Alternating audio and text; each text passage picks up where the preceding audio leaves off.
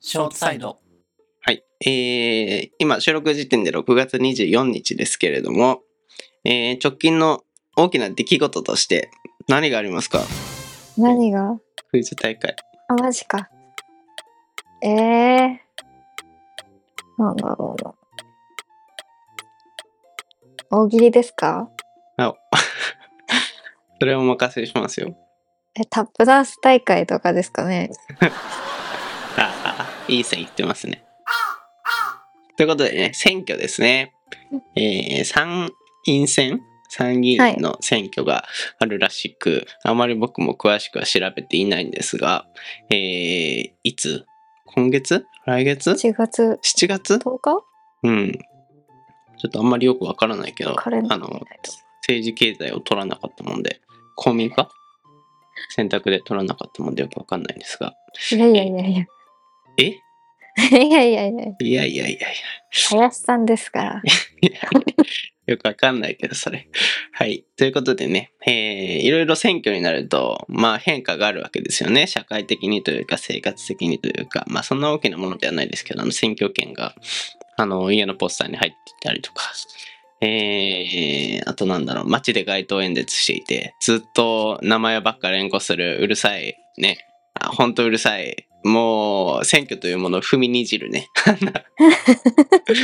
とてもしょうがないキャンペーンをやっていて、街中をね、お騒がせしたりしているんですが、えーその変化の一つに、看板ってありますよね。うん。あの、はい、突然立てられ て、あれこんなとこにこれあったみたいなのが、もう街中に、あれこの角にもそれあるのえ、こっちにもみたいなの が、一日のうちに、い一夜のうちにさ、街中に設置されていてさ、ずっとあれ、子供の時から、え、いつの間にって思ってい た、あれがあるんですが、はいえーまあ例にたがわず今回もそれがね、えー立っていましてでうんまあ引っ越したんですよね、まあ、あんま関係ないけど引っ越した先でもこれがあったからあこれ本当日本全国やってんのかと思って日本全国にあんな一夜でバッて立つって思うとねすごいなと思ってあの小田原でさわかるかな豊臣秀吉が一夜城を建てたっていうえーなんかそんな伝説があったりするんですが確かに一夜で城が建つとなると 本当びっくりするなってなんかこれをもってねちょっと規模感が全然違うけど思ったりもしたんですよね。うん。はい。でその、まあ、不思議のうちに、えーまあ、看板が立つっていうのももちろんなんですけれども看板ビルボードあの掲示板が立つっていうのはもちろんなんですけどずっとねあのーシールシールじゃないか看板あのポスターかはい。出馬者のポスターもさ知らないうちにその掲示板が立った数日後に知らないうちにババババババって貼ってあるじゃんはい。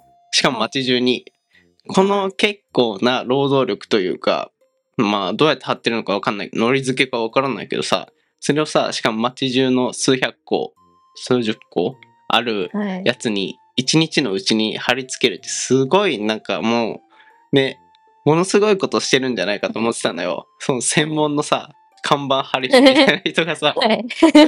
もう総出ですごい大規模なことしてるんじゃないかなと思っていたんですよはい。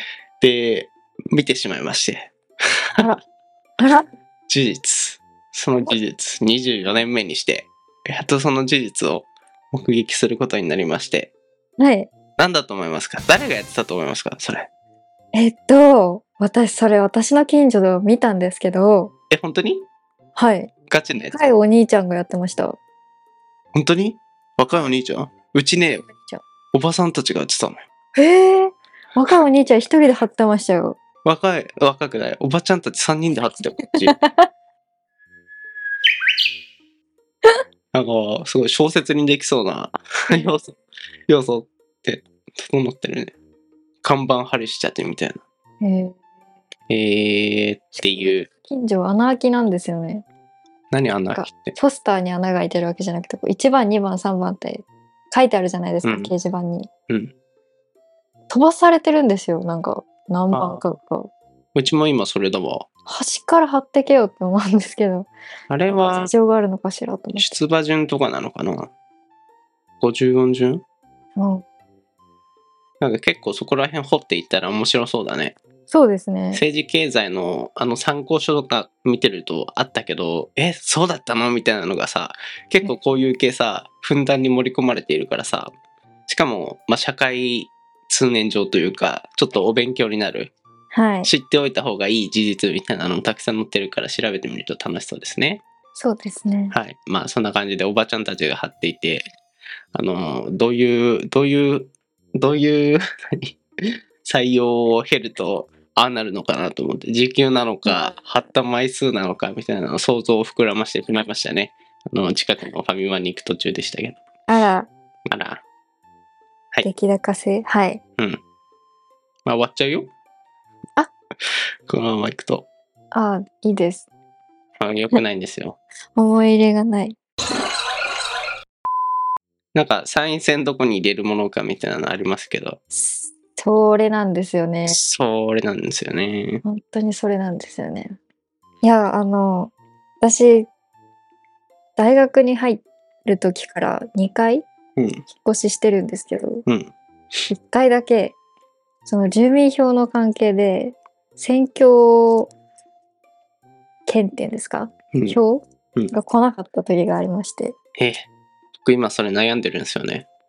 来ないのかなと思って。あれ、半年だっけ住民3ヶ月です、 3 3ヶヶ月。月。あ、じゃあ俺無理やわ。